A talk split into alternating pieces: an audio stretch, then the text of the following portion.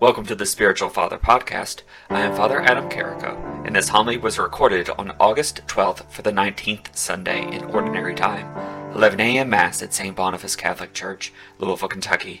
The readings can be found at usccb.org forward slash Bible forward slash readings. There you will also find links to listen to the readings and watch video reflections on the readings. I encourage you to check those out. Thank you for listening. Enjoy. The way in which marketing couple or companies speak to their consumers, those who are, are watching TV or, or, listening to the radio or whatever it is, um, they often have interesting insights into the human condition. One ad campaign that I uh, think of in particular is the one for Snickers uh, it used to be a little bit more popular, but sometimes they still uh, show some from now, uh, time and again.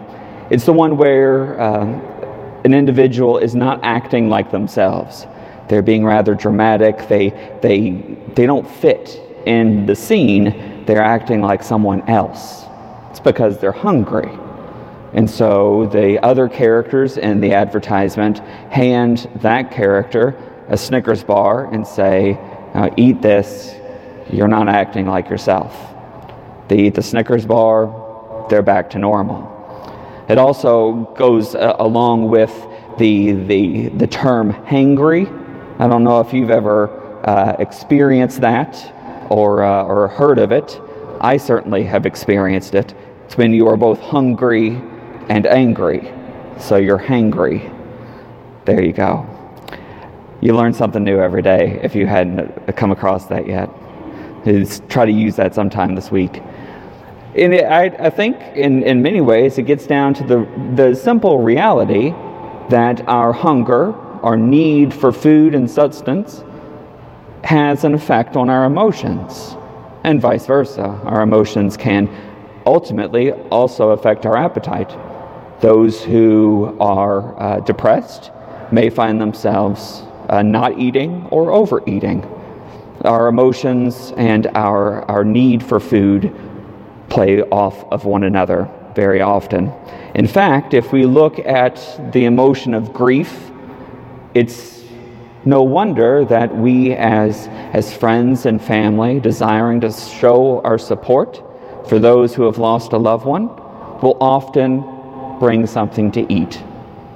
It is kind of a, a general way that we have of showing our support. One, so that they don't have to worry about cooking. Two, because there's something about food that helps us kind of deal with our emotions. If you're having some difficulty, some trouble, if you're having a bad day, it's not a bad idea to, to try to just eat something. This can go the opposite way as well. Uh, if I'm having a bad day, I'm tempted to eat a whole bag of Kit Kats.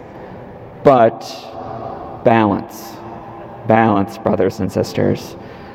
But emotions and the need for food go hand in hand.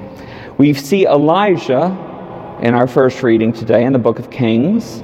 He is experiencing something similar. He is in the midst of an emotional time in his life. We would say he's probably clinically depressed. He's certainly suicidal. He's asking, he's, he's begging God to end his life. Lord, I'm finished. I'm done. And he is in this bad place, even though he has actually just done something pretty awesome, something pretty amazing. You may be familiar with the, the kind of battle of, of, of, of, of worship, if you will, between Elijah and the prophets, the priest of Baal. It's the scene in Scripture where Elijah says, You cut up an ox, and I'll do the same, and whichever one of our gods is real will accept that sacrifice the prophets, the priest of Baal, they, they offer their sacrifice. They, they cry out all day, and nothing happens. All 100, 200 of them are worshiping their God. And Elijah says, What? Is your God asleep? What is going on? And then Elijah says, Pour water over my offering, and do it again, and do it a third time. And then Elijah prays to God, and fire comes down from heaven and consumes his offering. He has had a serious victory, and yet he's depressed. The people of Israel don't all turn back to God at that point. Their stubbornness of heart is still affecting them. In fact, the king of Israel is looking to kill Elijah, and so he runs. What should have been a high point in his life has turned to a, a period of depression, of anxiety, of sorrow. And he is hungry. He is in the midst of the desert with nothing to eat, and he has given up. He's done. He wants no more. He's on his way to the Mount of Horeb, the mountain of God, where there will be another episode, another high point in Elijah's ministry. He is told to listen for the voice of God. And the voice is not in the hurricane, it's not in the great fire, it's not in the earthquake, it's not in the roaring wind, it's in the tiniest of whispers. Between these two high points, we find Elijah there in the desert. He's hungry, he's depressed, he's given up.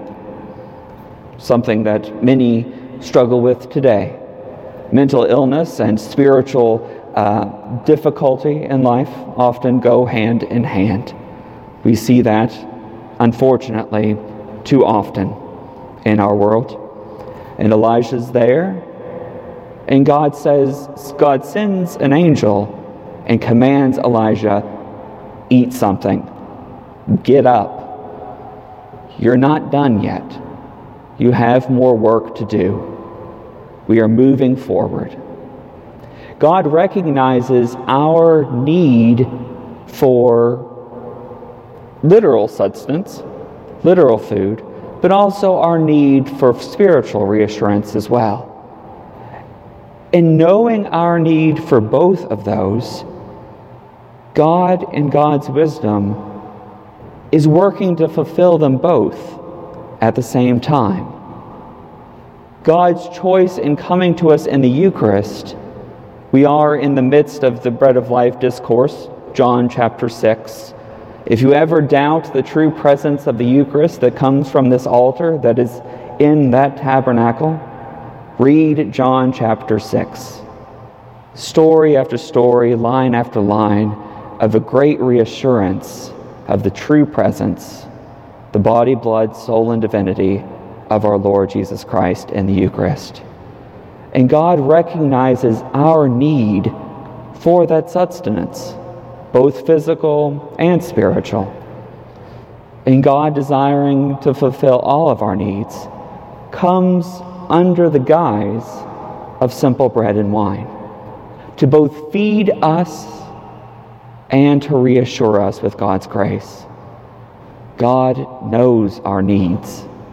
God knows what is lacking within us, knows what we need to carry on in our journey, and desires to fill us. Receive that today from this altar. Receive the spiritual sustenance that you need to continue on your journey. You may be at a high point, you may be at a low point. God knows what you need. And God is not done with you either. Just like Elijah in the desert, God has plans for you. God desires to fill you from this table and send you out into the world to proclaim his good news that is still alive and very active.